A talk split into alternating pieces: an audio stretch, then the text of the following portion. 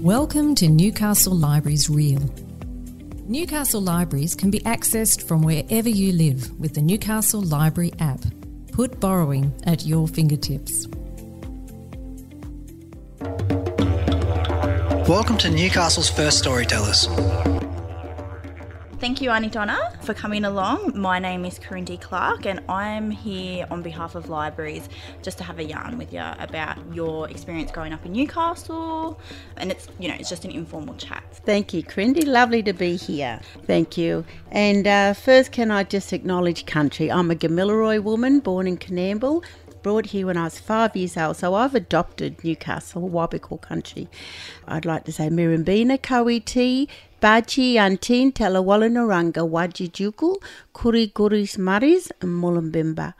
So I said, Welcome, friends. Come here. All of you sit down and listen as we speak the truth about Aboriginal people here in this place in Newcastle. Thank so you. Good to see you. So, really, why Newcastle? Why is Newcastle a great place to live and work? So I was brought here, I was fostered for three years and then adopted, and then uh, married, had my children, and then went to uni. We all go back as mature age students when my youngest started school and learnt my history, my culture and had contact with my people.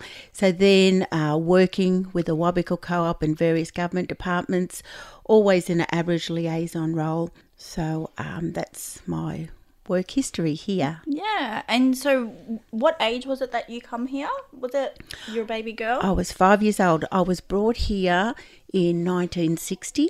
Arrived on Broadmeadow Railway Station, 22nd of April 1960. My mum had lost seven children overnight due to the assimilation policy, and yeah, it was very traumatic. And as a five year old, you don't know what's happened, all that confusion. So that had an impact on me. Mm. Uh, plus, being an only child in this house uh, with Europeans who spoke another language.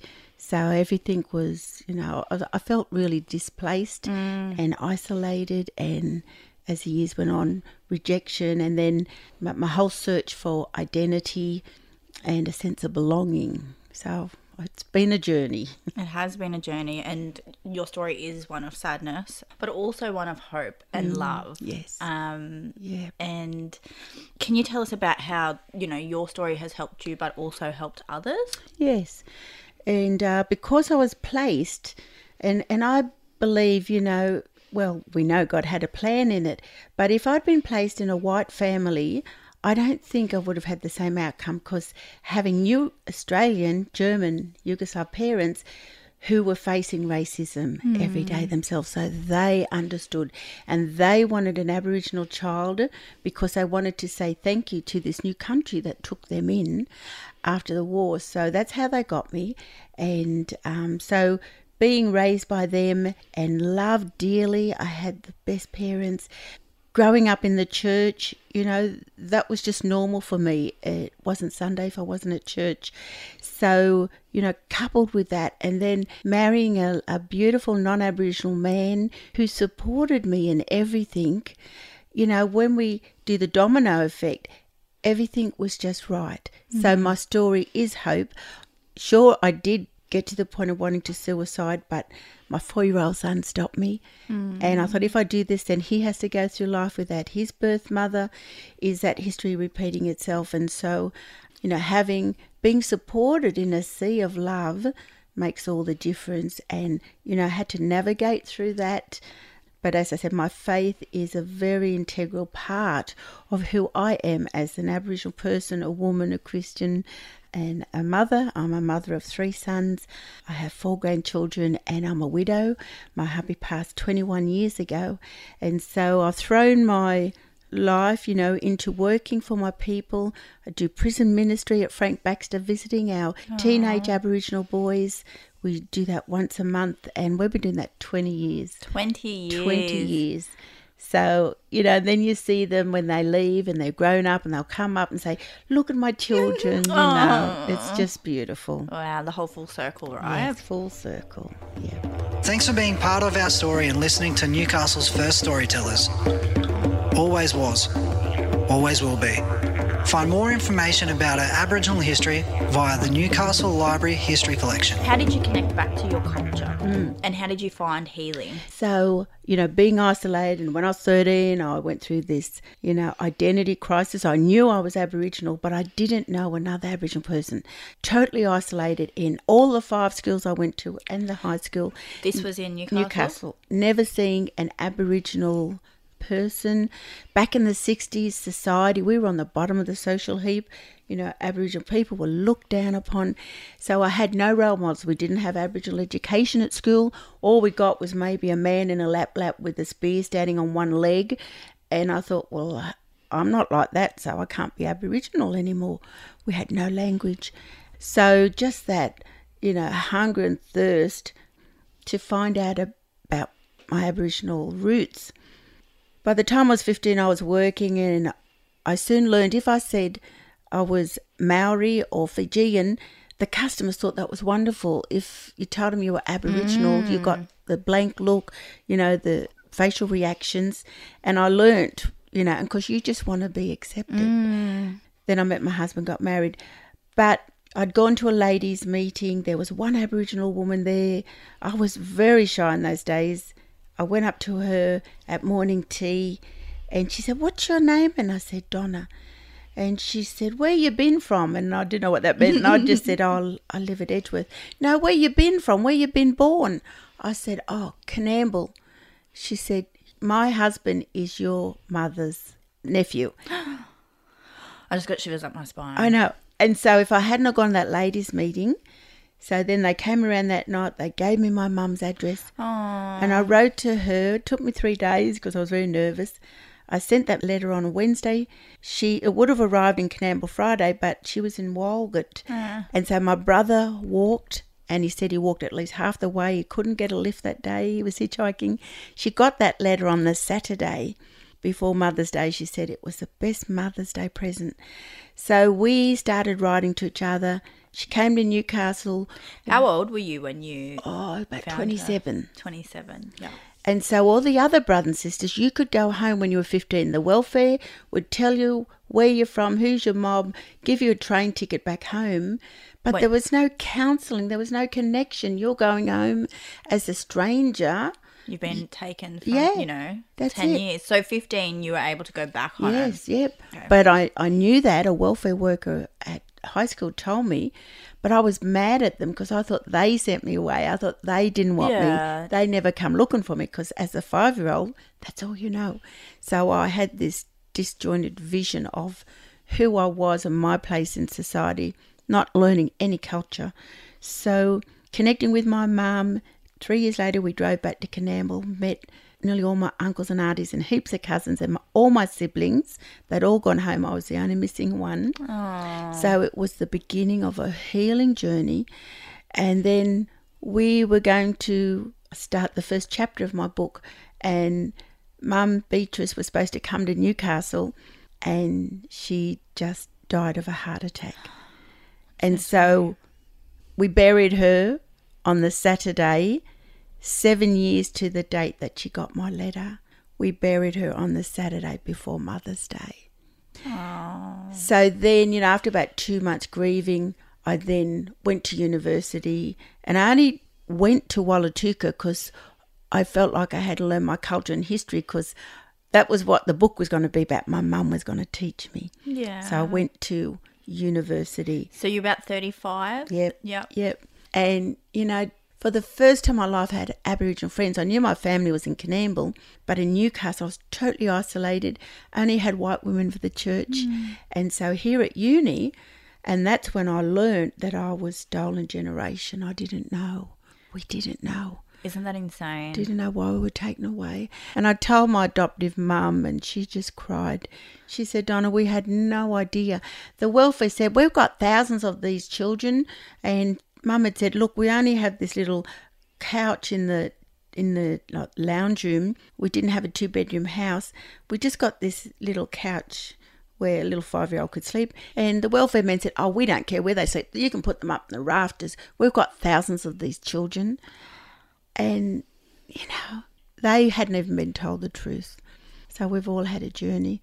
But um, going to uni and every assignment I did on an Indigenous perspective, because I only went, I didn't go there to get a job, I went there to learn about my people and made beautiful friends. And uh, then doors just opened one after another after another. Like I went for a job at Awabakal after I graduated, and on the first day, Jimmy Wright said, the administrator, he had said, um, Donna, you got the radio program, do with it what you want. And I thought, oh, I only know one black song, Royal Telephone, Jimmy Little. So being given that gave me a voice to the community and they could hear my passion, the love I had for my people. Mm. And I always spoke in a positive light. I would never say negative things on radio because I knew that I probably had 90% white listeners. Yeah. So I was educating them and listening to the songs our people sang about, not just love songs, but songs about land rights, about, you know, stolen generation. I played Archie Roach, Took the Children Away. I played that three years before his album came out. He walked up in Melbourne, NAIDOC week, walked up on stage, a buskers competition. He said, oh, I wrote a song last night and I cried and cried and cried. Ah. And so it was, we got these little interviews on cassette tapes from the Indigenous Broadcasting Service, and I'd played it then. So when this album came out, I thought, gee, I know this song. So learning the songs, what our people were singing Yeah. about, and Roger Knox in the the prisons classics. You know, he's visited nearly every prison in Australia, and so learning about that and culture, and then the love songs, and then you know the songs themes that they use for plays like Get Up and Dance. Um, Auriel Andrews, our local singer, who'd come from Alice Springs, and and you know, she was singing in the clubs and also in the schools, teaching culture and song. So all those connections through music, it, it was just wonderful. And we had Yothu Yindi come to town. We were packed in five thousand people in Newcastle Workers Club. We were like sardines. you know that was a highlight. We met um, Warumpi Band. They came to Oh, I love Newcastle. them. Yeah. So you know, and Jimmy Little came to Newcastle, stayed at our house. What's your favourite song? Oh, I think it is still Archie Roach. He's my, you know, Jimmy Little was my ambassador. He was an ambassador for reconciliation, Uncle Jimmy, and now he's gone. And so Archie Roach is my ambassador. A favourite song? Oh, there's so many. He's But fantastic. I love that new version that Archie has brought out with the Briggs brothers and Chris, and it's a hit, like a hip hop version, and it's called "The Children Came Back." yes, It's awesome. that is a great I, song. love, I just love that one. You ain't none below, ain't none above me. I'm the carving out of every sky tree. I'm those flats that bit about you now, Mr. Apple. Think about me and you, we feel the same. And it might sound strange, but I'm just saying we both unsettled when the boats came. I'm goon, I'm much, I'm everything that you watch. I'm everything that you come. I'm the dead hot, heartbeat.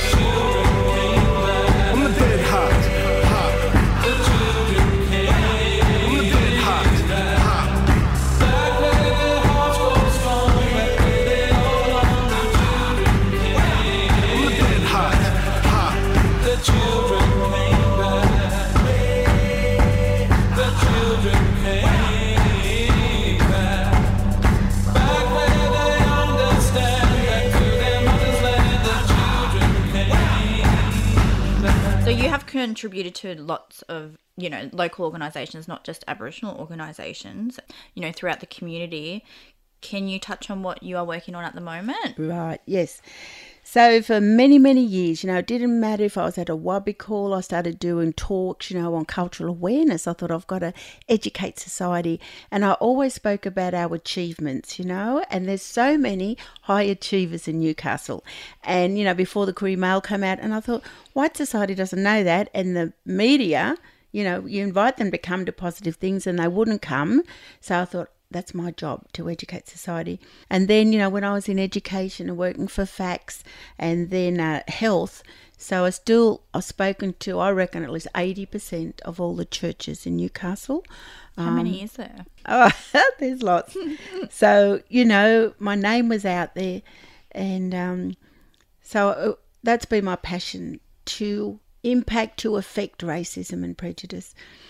So I was at um, in health for nine years. Um, I'm just doing some casual work now on switchboard, sometimes the front counter at John Hunter, and I think it's really important that when Aboriginal people walk in, they see a Koori face right on that front desk.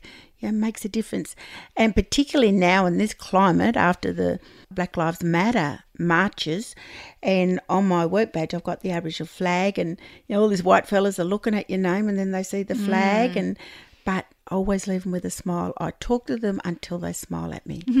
So we're still educating. Yeah. You know, we are approachable people.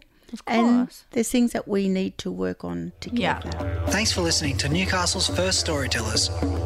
Always was, always will be. Access these stories and more from Newcastle Library's website or app. And I know that your role at John Hunter Hospital as the Aboriginal liaison officer role was massive. Maybe just talk to the people in Newcastle oh, with, you know, how big that role is and where Aboriginal people come from to this hospital. I just, Yes. Oh, definitely. Thank you, Crindy.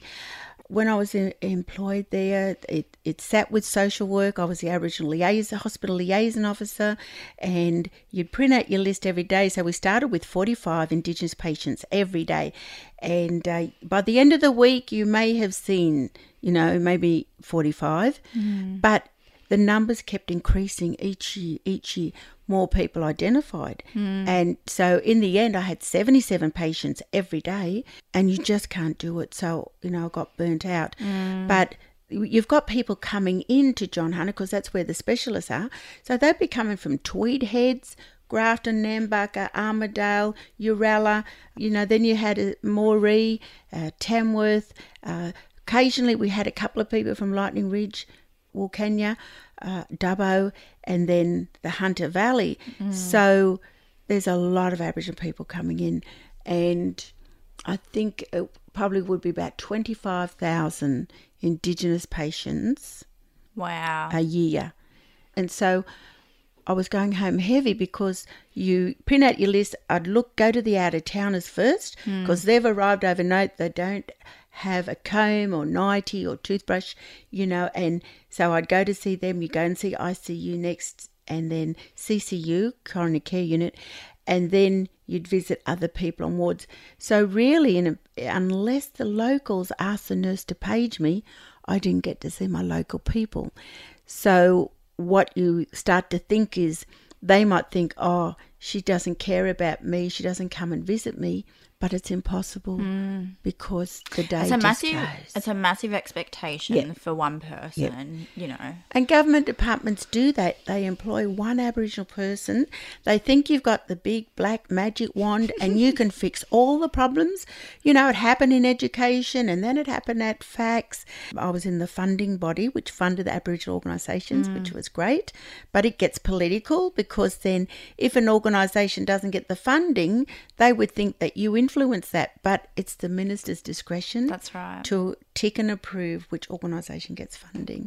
So, I guess with the hospital, is there anything that services or organisations can do, I guess, to support Aboriginal people coming in, even Aboriginal people coming in and out of town? You just you just made note that you know sometimes they didn't have a toothbrush or you know just some of the basic That's stuff. right. All the toiletries. So they can donate, you know, nighties, and uh, a lot of our young girls don't wear nighties these days. They like the like the pajama pants, you know, tracky suit pant, lightweight, and t-shirts or that.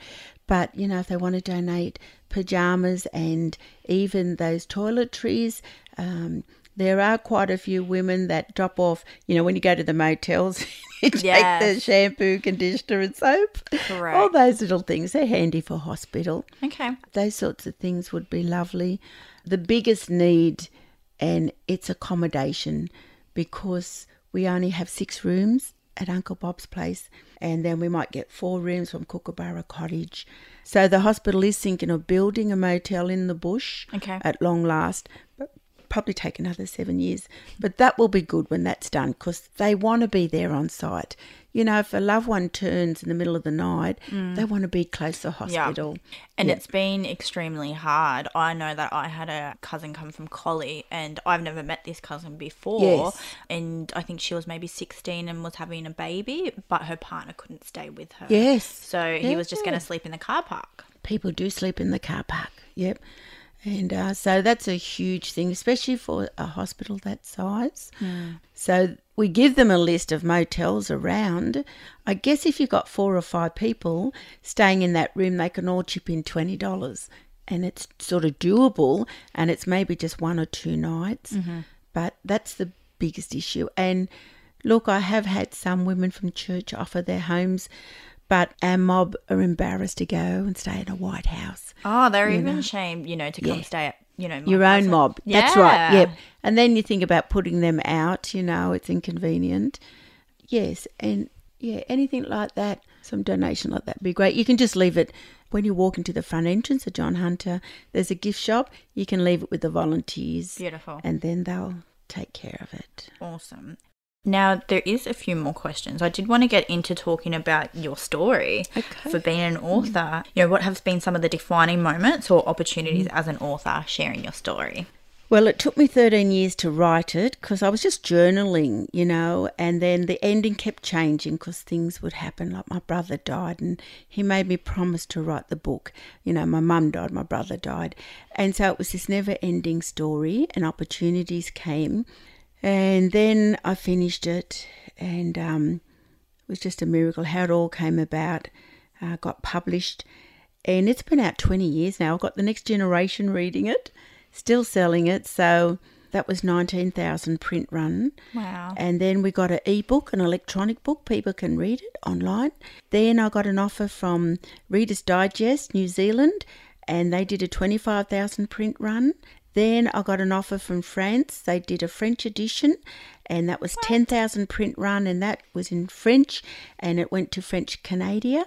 And I think, is that all? Oh, of course, the first one was Novocastrian Tales. That was the first. I had three short stories in that, and that was the springboard. They said, Have you got more stories? I said, Yes, I've got a manuscript at home. So it went. Carmel Bird picked up the story of Joyride, that's the train ride being taken away. She published that in her book, Stolen Children, Their Stories. I had another beautiful lady, Melanie, and um, she asked to have that story included. There's a DVD of Stolen Children, Their Stories, and we launched that at Parliament House, and I got to speak at What year? Parliament House for four minutes. What year was this? Must have been the fourth anniversary of National Sorry Day, so maybe 2011. Can we YouTube it? I wonder if it's still there. Have a look. Okay. But um, Kevin Rudd walked me down the steps of the White Hall. but I shared my story and then I recited this poem and I looked out and so Peter Garrett is right in front of me and I thought, I know who that is and I'm saying this poem about prejudice. So that's certain I mean the book sometimes you have to be rejected 30 times before they'll take your manuscript and mine was accepted the first time. And then back in 99 2000 we heard the words on television every night about reconciliation. Linda burney you know we were pushing that with reconciliation. And then random house they brought the the launch forward a year and a half because it was the topic. And they gave me an editor and they just pulled together the strands of stolen generation reconciliation and my you know local aboriginal achievements. So look that that was such a privilege. I went to 2000 the olympics in sydney and there was a store there with indigenous books and um, i sold 350 in five days my book was selling 11 to every one of Cathy freeman's Wow. and I thought I'm not even an athlete. but But it's you're incredible, over you're the world. and your story is incredible. And Thank you. if anyone is listening and wants to read your story, what is the title? Thank you. So it's called It Is No Secret. And that was the first song my Aboriginal mum sang to me when I went back home. And uh, it's in the public library system. It is recommended reading text for Aboriginal Studies, Year 11 and 12. Um, so, yeah. And I've had other stories published. So I've been published five times. And, you know, in my old age, I wanted to do some children's stories. And, yeah, there's been two other books um, that didn't happen, which made me cry for three days.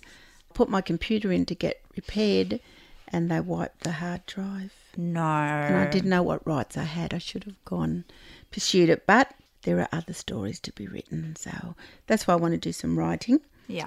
This year, I've never cried so much in all my life as this year. First with the bushfires and the loss that people had, loss of houses, and then the loss of millions of our animals. Then we had drought, then we had flood, then we had COVID, we had sickness and disease, images that we've never seen. And, you know, it's just been a hard year in our heart. And then we had the the death and murder of Mr. George Floyd. And, um, you know, I've just cried so much, it just broke my heart. It's been so heavy. oh. Such a heavy time. And I really believe we're seeing a change now. It took that. Um, so now I've got churches ringing me, and so I have to do a history lesson now, the true history of this of this country. I heard you speak at the march. You're so incredible, and you did. You you made you made the comment that you know it took a death of a man overseas for Australia to now start realizing you know that's of the injustice and racism that Because it's here. happening right here. You know, a lot of white people think it's overseas. And look, this is the way we talk, folks. We talk in colour, Yeah. we talk black and white. Yeah. But I'm being respectful. Um, so, yeah, the non Aboriginal people would probably think, oh, that's over in America. It doesn't happen here. It's happening right here. So, in Northern Territory, in Moree, the police wanted this family to move out, and Audrey said, I'm not moving out. I'm staying here. This is my country. You know, this has happened. I'll tell everybody what happened to my son. We've seen it in Maitland with um, an Aboriginal woman dying in Maitland. And where we have so many stories of police bashing and kicking our people on the ground. And I've had so many relatives in jail. You know, I've tried to add them up. I stopped at 80, and that's including my uncles, their cousins, my four brothers, my two brother in laws, a sister, um, nieces, nephews, and a heap of cousins because in Coonamble, you're sort of related. So if you count up all those cousins, Yeah. And there's many reasons. There's not just one reason No. why the police, you know, and we have to give our sons the lecture, the talk that, you know, you got your P's now. If a police pulls you over, you be very courteous. Don't give them any attitude because that will throw you in a paddy wagon. Yeah. And so many of our people, you know, they're dying in custody, Yep. even without being processed. You know, they've been waiting to go to court. So there's all this injustice. And this is still happening in 2020. 2020. Right? It's hard to believe. 2020. You know, us oldies were saying we can't believe. I thought we'd moved on from the 60s. But I believe this will be the change. Yeah. And so, any pearls of wisdom, I guess, for any of the non Aboriginal listeners listening to this around how they can help, Yep. you know, help change the racism in this country. Well, my greatest, um, one of my role models was um, Dr. Martin Luther King. He was an Afro American man, he was a Baptist pastor, and he was right there, you know, saying that the churches should get involved because he, yeah, you know, they had the silent protests about apartheid in America. He got shot in the back walking into his house. You know, it's not right. You have a man wanting to do good. So his quote is that the greatest tragedy in all the world isn't the brutality of the bad, but the silence of the good. So I believe that's what we saw at the Newcastle March. We saw the good marching. We never expected 5,000 people. It just blew us away. And Uncle Ray Kelly, he leaned over at me at the march. His eyes were filled with tears. He had a mask on. He said, Don, I can't believe that all these other nationalities have come to stand with us. So we're not alone anymore. You know, we've got non Aboriginal people, we've got Africans, Indians, and a lot of good people. So the first thing is to be informed. It was great that they made a decision to march. You know, you got to move the heart before you move the head. Mm-hmm. Stand and be accounted. You know, if good people are silent, nothing's going to change. And so that was wrong. Police have got a job to do, but you're not called to shoot us in the back or to kneel us and take the breath of life out of us. So I said, you know, police need to do their job with respect. So there are various different groups. They need to remember they're humans. Yes. Before police. That's right. Yes, I love that. And I think that's what incensed the world because it wasn't humanity. You know, it was over and above the call of duty. And then the other three officers, bystanders. And I'm sure it was one and a half years, if not two years ago, that police have body cams and they're supposed to have that turned on all the time. So with uh, George Floyd, none of them produced that, of course. But last week on television, they showed the public or one male being physical and violent with a policeman, but they had the body cam of that, you know. So that's there. We need to use that. And, you know, with schools too, teaching the children. I love it. One young girl got up at the march. She looked about seven or eight, and her mother said she wants to say something. So the organisers let her. And this little baby girl, she just said, I just wish that everybody would be kind to each other. And that's all it takes. That's what it's going to take. Mm-hmm. You know, when we grew up, we were told if you can't say anything nice, don't say anything at all. Mm-hmm. Do unto other people as you would have them do unto you. If we just followed those two things, we would make an impact. We would make a change. That's beautiful. This is Newcastle's first storytellers. Always was, always will be. Newcastle Libraries has an inspiring array of e learning and programs for you to be a part of. To access them, visit Newcastle Libraries website or app. Now that's all my questions. I do have another one, Yep. if you don't mind, worries. and it's um it's around this year's NAIDOC theme. Mm-hmm. Always was, always will be. Did you want to touch on what that means to you?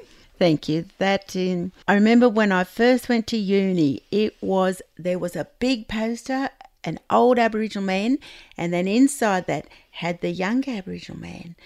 And the words was always was, always will be. And it hit me, you know, I just loved it because now I was learning about culture and all of this stuff was new to me and it was the passion in my heart. I was just like a sponge, and I was just taking it in. You know, the more water you put in the sponge, the more it holds. And uh, yeah, I found out that my culture and history was so rich, and there was so much to be proud of. So for me, always was, always will be. It seems like the older we get, the more Aboriginal we get. You know, um, having dreams and visions and a lot of the older people would say their ancestors come and they can see them dancing before them. Or when I was in hospital there was a man and he said last night that old man come sat at the end of my bed. He saw someone and he knew his time was up. I've seen them looking out the window and they'd say they're out there they're dancing they're doing a clay pan dance. And I'd look out the window and I couldn't see nothing but they could see it. So the older we get, we have more experiences. I have things that I probably can't share with the church because they wouldn't believe me. But nobody can question your experience or your dream. Um, so, you know, it's a spiritual journey. And I love this poem by Kath Walker. You know, even the government took our Aboriginal names off our elders and gave them white names.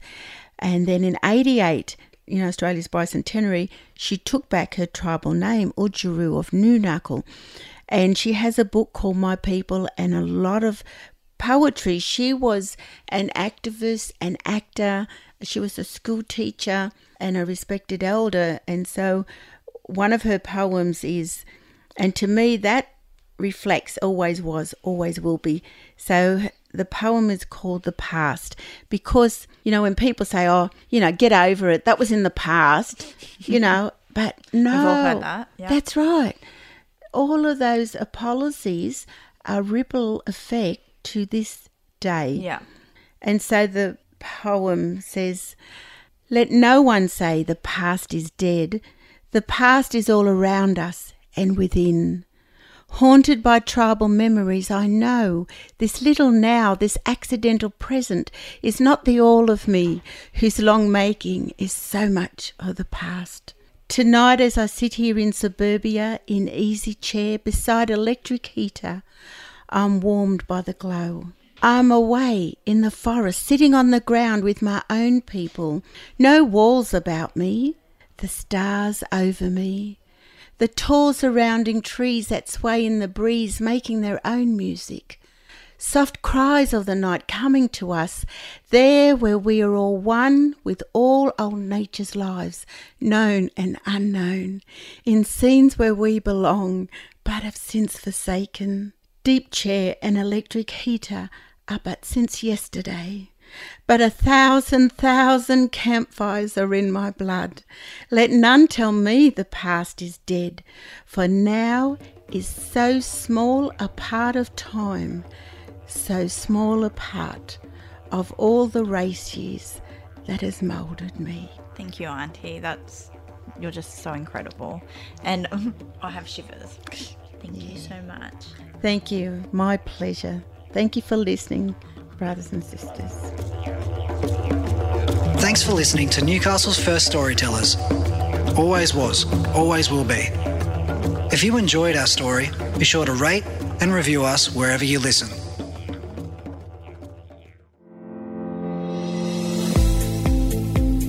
This has been a Newcastle Libraries Real production.